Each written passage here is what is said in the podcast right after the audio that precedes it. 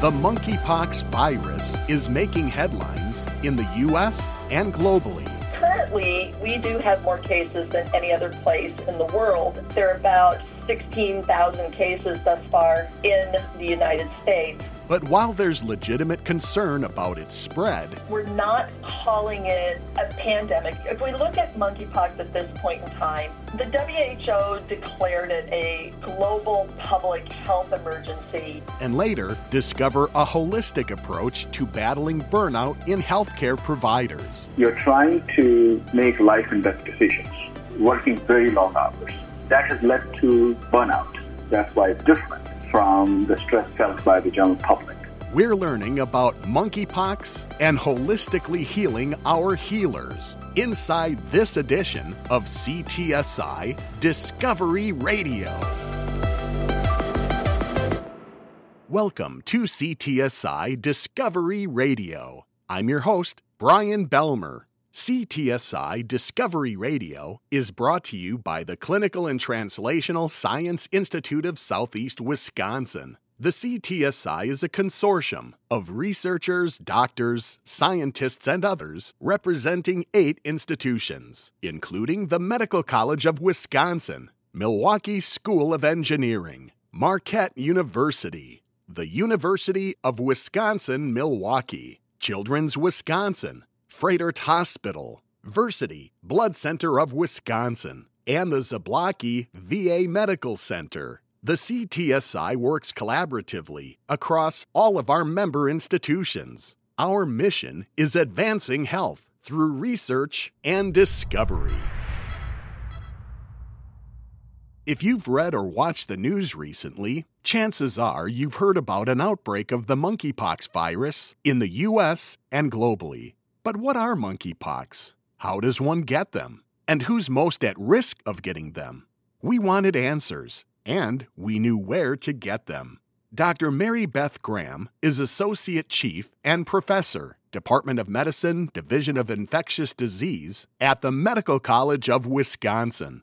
Dr. Graham begins by first clarifying for us that monkeypox belongs to a group of viruses called orthopox viruses. It's related to the smallpox virus. So that's kind of a brief introduction to what monkeypox is. It's a virus we've known about for a very long time. Exactly how long has monkeypox been around? It was first found in Africa in the 1950s. They found a pox like illness in a number of research animals. And because it wasn't smallpox and it was a new pox virus, they called it monkeypox. You may be wondering, like I was, how monkeypox might be similar to chickenpox. Dr. Graham tells us Well, it's not. They may be called pox, but chickenpox is a herpes group virus. If you've ever been infected with chickenpox, that virus is in you forever. That's what herpes viruses do. It comes back as shingles in people when it reactivates. Monkeypox doesn't stay in you forever. It's an orthopox virus. Orthopox is DNA, chickenpox RNA. I mean, they're, they're very, very different viruses. So the monkeypox virus was first discovered in research animals. And then the first human cases of monkeypox were then subsequently discovered in Africa years later. And for a number of years, it has been endemic in Africa, and we've been seeing increasing numbers of cases over the last 10 years. Is monkeypox a singular disease, or are there multiple variants of monkeypox? There are two what we refer to as clades of monkeypox. So there is a Central African clade and a West African clade of the virus. And they differ quite a bit. The Central African monkeypox, which is primarily seen only in Africa, can be much more severe and have higher morbidity mortality with that presentation compared to the West African variant we're seeing today. And it's not this variant's first appearance in the US or Wisconsin. The West African clade we saw in Wisconsin in 2003, where we had the first outbreak of monkeypox in North America, centered in the upper Midwest, and Wisconsin was in the epicenter. Wait, what?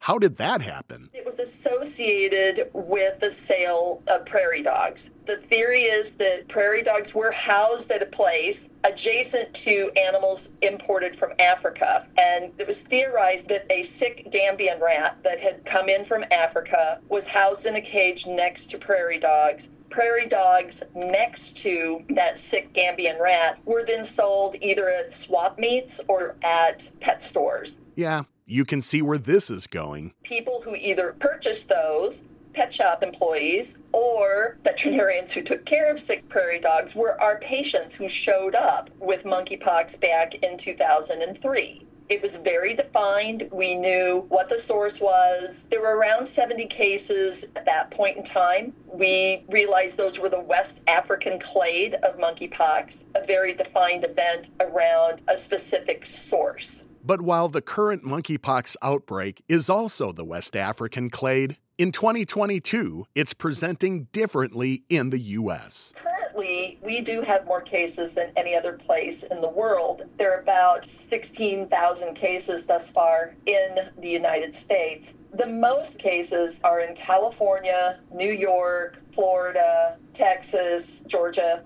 and Illinois. California and New York have about 3,000 cases each, and then the numbers fall into the thousands for the rest that I just mentioned. What about in our community? If we look at the state of Wisconsin, it needs to catch up. According to the tracker, we've had 56 cases in the state of Wisconsin thus far. And globally? Initially, when it came out, the most number of cases were in Spain and Belgium. Spain topped out at around 6,000 some cases, but it slowed down in the transmission. So if you look at the case count trajectory, there's still increasing cases, but a lower incremental increase versus the United States. We've been on kind of a steady trajectory up. However, one has to be careful when looking at the number of cases. Because we only know what's out there if somebody actually gets tested. So there's probably a lot more cases of monkeypox that are here and elsewhere in the world than what are showing up on these trackers.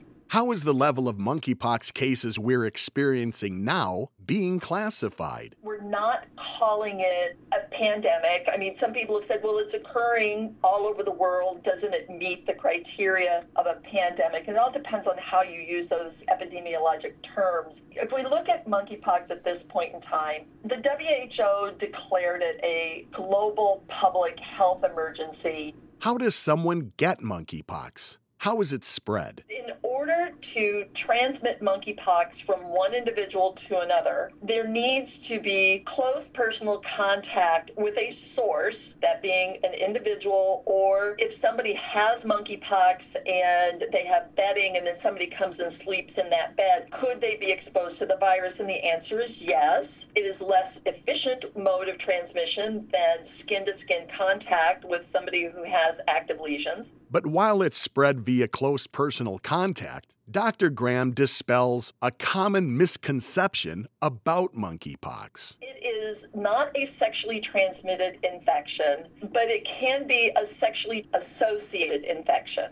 There's a fine distinction between that. Because while monkeypox can be spread through sexual contact, it can be spread person to person without it. What we know from monkeypox is that it needs to be very close personal contact with a source. But the source back in 2003 were infected prairie dogs or the bedding that those animals were in. And that's the predominant way that people got it. So it's direct contact with a source. We did not see back in 2003 person to person spread. But what we're seeing now is person to person spread. Once someone is infected, what's the incubation period for monkeypox? They think the incubation period is up to 14 days after exposure, but most is within a 7 to 10 day period. Next, Dr. Graham says there are classic symptoms symptoms with monkeypox. Classically, people have a prodrome. They're going to have a fever and swollen lymph nodes and a sore throat. And then within 48 to 72 hours, then they'll notice lesions developing. The skin lesions usually show up initially in the site where the exposure occurred. And for those who are getting it via sexual transmission in the genital area or in the anal area or even in the mouth, and they go through stages from the initial small lesion and then they progress to papules, then crust over, and then the crust falls off. Although she says, interestingly, now not everybody is developing that prodrome. So somebody may not know, may not have a fever, sore throat, or swollen lymph nodes. And when the lesions start, they're not particularly painful. As they get larger, or if they're in areas that would be sensitive areas of the body, those then would become noticeable. Which unfortunately means some people are asymptomatic early and unknowingly infecting others. Because somebody is infectious during the prodrome, if they have that, until the lesions are all fully healed, crusted over, the crust falls off, and there's normal skin underneath. So it's a much longer period of time somebody's considered infectious than for something like chickenpox. Does that mean someone with monkeypox should isolate from others until the last lesion is healed? Not necessarily. It can be two, three, four weeks until all of those lesions are totally healed. That's a fairly long time. The CDC is saying home isolation. Well, I wonder if they'll change their recommendations. So, if somebody who has monkeypox has no visible lesions on their hands, picks up something at the store, you're not going to spread it to things in a grocery store. It's not how it's spread. She reiterates it's spread through close physical contact with somebody who has monkeypox. There's less chance of transmission with inanimate objects, but if you're sharing eating utensils, there is a potential for spread. So that's another way it could spread, but less efficiently than skin to skin contact. For the vast majority of people who get monkeypox, it's a self limited illness. However, Dr. Graham says I don't want to downplay the fact that it can be painful. I have patients who are going through fairly significant pain because of the location of their lesions. Sensitive areas, the mouth, the genital area, the anal area is what's causing a lot of the morbidity that we're seeing with this monkeypox outbreak. So we do not downplay that. And while in rare cases it can be fatal, we've had no deaths associated with monkeypox in the United States. It's usually with the Central African variant. And again, a lot of the mortality stats are from Africa. So then you have to ask which clade was involved and are these resource limited areas? There's a lot of questions to say that this particular virus actually caused deaths. Who's more susceptible to getting monkeypox? Are there vulnerable populations? The issue is you need to come in contact with a source. And the way the majority of cases are being transmitted, 95 plus percent of the cases are being transmitted worldwide through sexual contact. The majority of individuals impacted are men who have sex with men. Yes, there have been women who have been infected, but the vast majority, again, that 90 95%, will fit into that demographic. Also, people who are immune compromised. With almost any number of viral infections, we would worry about more severe disease in somebody who is severely immunocompromised. We would worry about potential for more severe disease in very, very young children, just because if we're thinking about their immune systems and the way that their immune systems can respond, those are the things that would affect it. Do we need to worry about kids going back to school? No. I've been asked that question over and over again, and the answer is it's just not the way it's being spread. That's not what we're seeing. How is monkeypox treated? Most people with monkeypox just need symptomatic treatment. So, pain control is huge, and those lesions are in sensitive mucosal areas. And now there's a treatment for patients at higher risk for worse outcomes. This is a newer medication called tecovirimat. Here at Froedtert Medical College, we have gone through the approval process, but essentially it's an investigational drug that has never been used specifically for monkeypox, but in some of the studies, it seems to work work very well. We do have access to it, very limited supplies from the federal government, and then getting approval for that medication to give it to somebody. If it sounds complicated, it's because it is. Of course, the goal is to avoid getting monkeypox altogether. Perhaps the best preventative measure is getting vaccinated. The city of Milwaukee has monkeypox vaccine available. We also have it available through Froedtert Medical College. You can go to our website and look at that. We want people to strongly consider getting the vaccine. In fact, there are two types of vaccine. One is a traditional subcutaneous dose, and another one's an intradermal dose. The subcutaneous is a half of a mil injection, like a regular shot. The intradermal is 0.1 ml injection. Of the two, the CDC recommends the intradermal vaccine and for good reason. The reason the CDC is advocating for people to transition to the intradermal route, it's a very limited supply of the monkeypox vaccine. So if you can vaccinate four people rather than vaccinating one person from one vial, then why wouldn't you do that? So people shouldn't worry that they're getting an inferior vaccine if they get intradermal versus the subcutaneous. And if you've already had monkeypox, once you have monkeypox, the vaccine doesn't do anything. So don't go asking for the vaccine if you've had monkeypox because that's not what it's for. So, how serious is monkeypox? How concerned should we be? If you are an individual in the demographic considered at highest risk, men who have sex with men, you've either had recent sexually transmitted infections, have multiple sex partners, then yes, you are the individual that we worry about. For the other population outside of that, there is minimal risk. But what we're all at risk of is judging others who do get monkeypox. Dr. Graham says just don't. I bristle at stigmatization. If there is a lot of stigmatization, people won't contact their providers, want to get vaccinated. We need to be aware and take advantage of what we know we can do to protect and prevent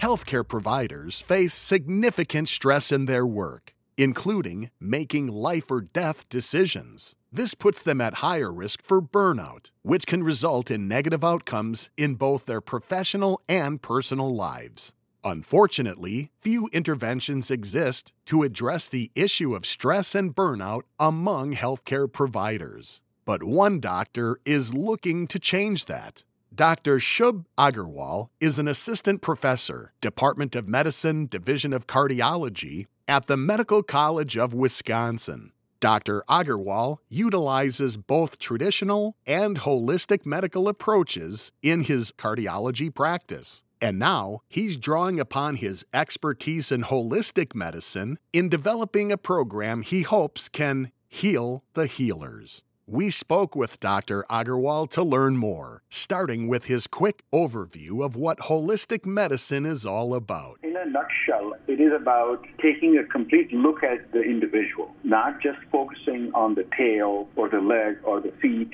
as we say of the elephant, but complete physical, mental, and spiritual upliftment, development, health of that particular individual is what holistic living, holistic wellness, holistic medicine is all about.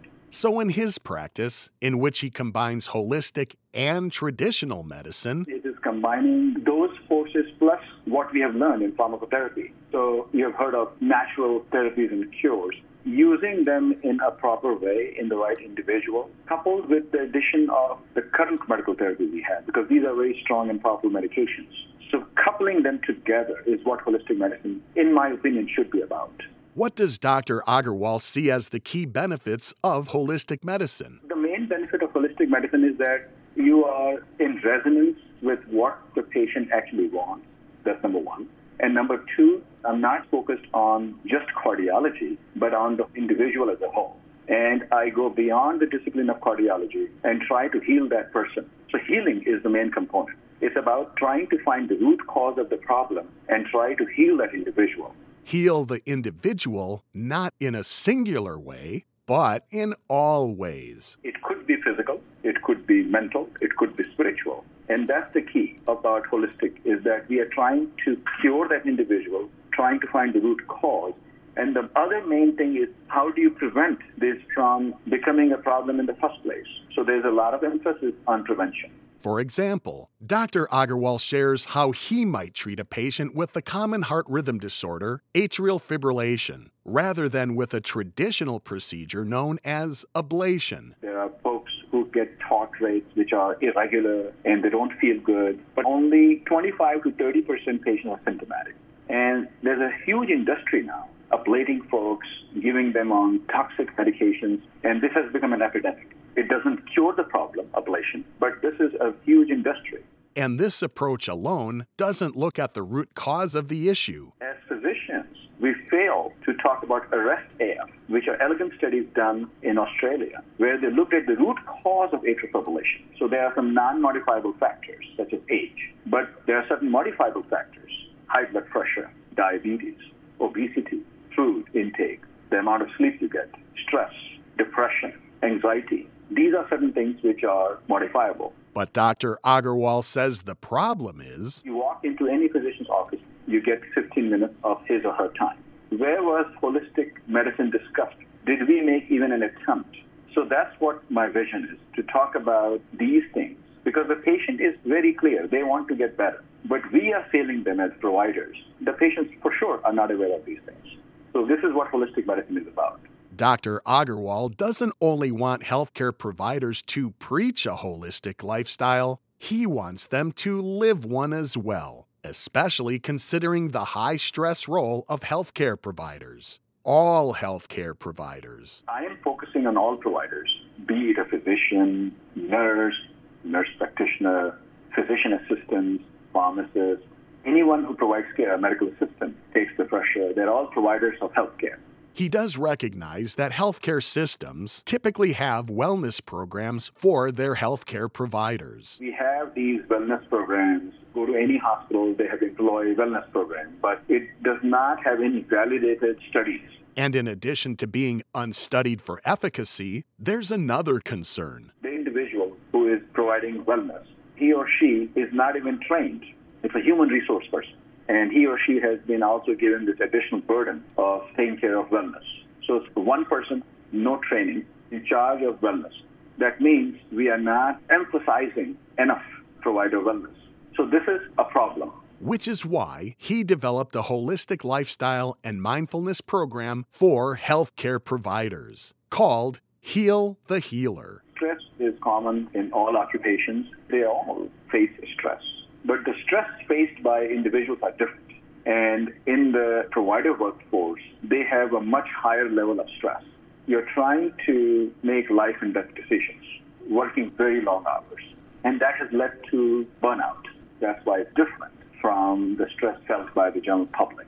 Can the increased level of stress among healthcare providers result in severe negative outcomes? Unfortunately, yes. So that's where this idea was conceived because this is a large problem. Where are your providers coming from? They are part of the community. You are trying to take care of the people in the community, but your providers also come from that community. They could be dealing with those same issues stress, anxiety, depression. Issues often heightened by their occupation. And that has led to significant adverse outcomes. The worst is death the suicide rate of female physicians is 250% higher than their female counterparts in other occupations. And male doctors is 70% higher compared to the general population. This is a mind boggling number. And Dr. Agarwal follows that up with this reality check. Beware, you're walking into a doctor's office. You don't know he or she may be burned out. So you are taking care from someone who is impaired. This is a psychological impairment. So you are getting care from someone like that. That's scary, in my opinion. There's more. It's not about physicians who are practicing for a while. We know that 75% of first year physician residents who are providing care report burnout. That's the problem because they have not even started their career and they already are burnt out. Leading to a cascade of negative outcomes. Medication errors, diagnostic errors, decision making error, suboptimal patient satisfaction, relationship issues with their family, and of course, significant depression leading to higher rates of suicides, just to name a few. But with his Heal the Healer holistic program, hopefully we can find some solutions. Not all solutions, but hopefully some solutions for this very big problem. Next, Dr. Agarwal shares details about his program. First, I had this idea how to go about this. So I reached out to Dr. Dorian Ward with CTSI. She said, yes, this is the need of the hour. Then I got in touch with Mike Anello, who is a project manager helping with studies in CTSI. And we came up with a team. We worked with psychologists, dietitians, physicians, nurses about what should be and what should not be in this program.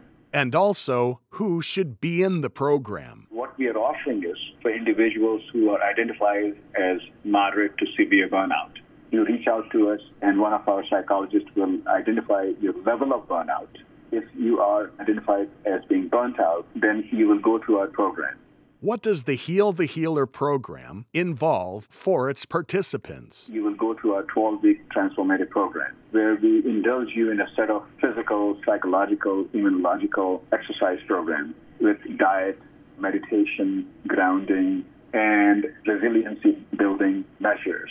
Dr. Agarwal adds participants are both mentored and self directed. The plan is group activity, three sessions each week.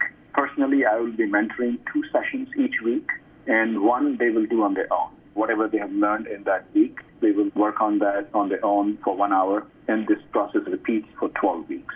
He gives an example of what he teaches in the program. We have five different kinds of breathing exercises.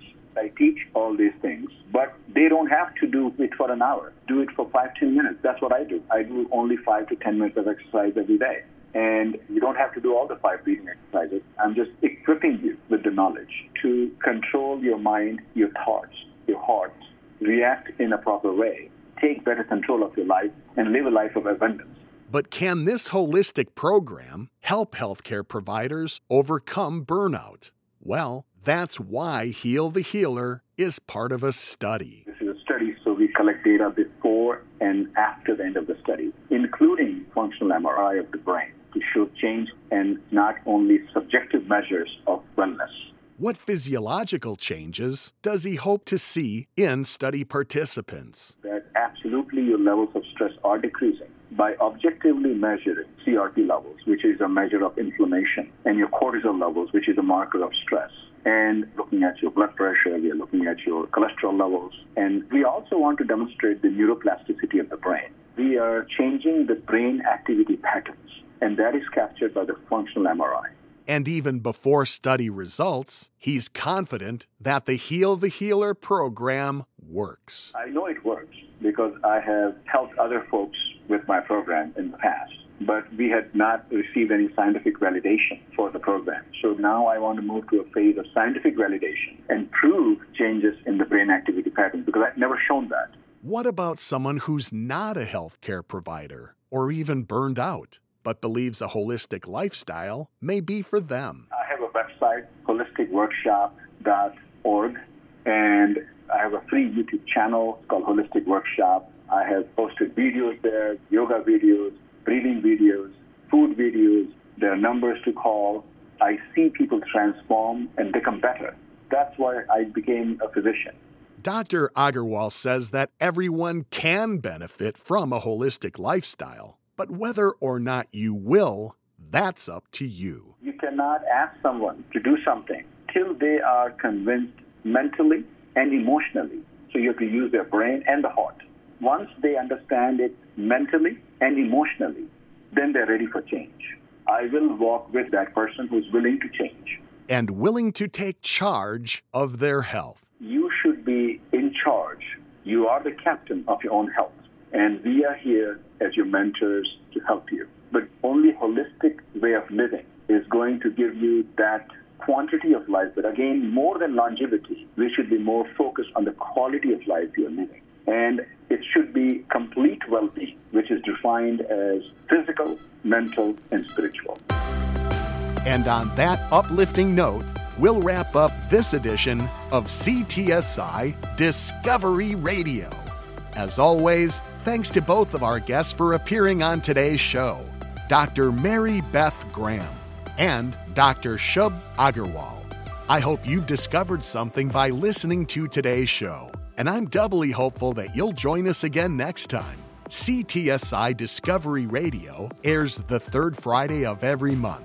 Make an appointment on your calendar and join us for each episode. On behalf of the Clinical and Translational Science Institute of Southeast Wisconsin and all of our affiliate partners and members, I'm Brian Belmer, wishing you happier, healthier days ahead.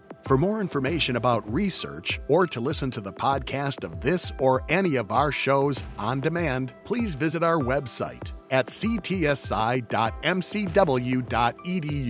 You'll also find it wherever you listen to your other favorite podcasts. CTSI Discovery Radio is written, produced, and hosted by Brian Belmer in collaboration with WMSE Radio. The CTSI and this program are under the direction of Dr. Reza Shaker.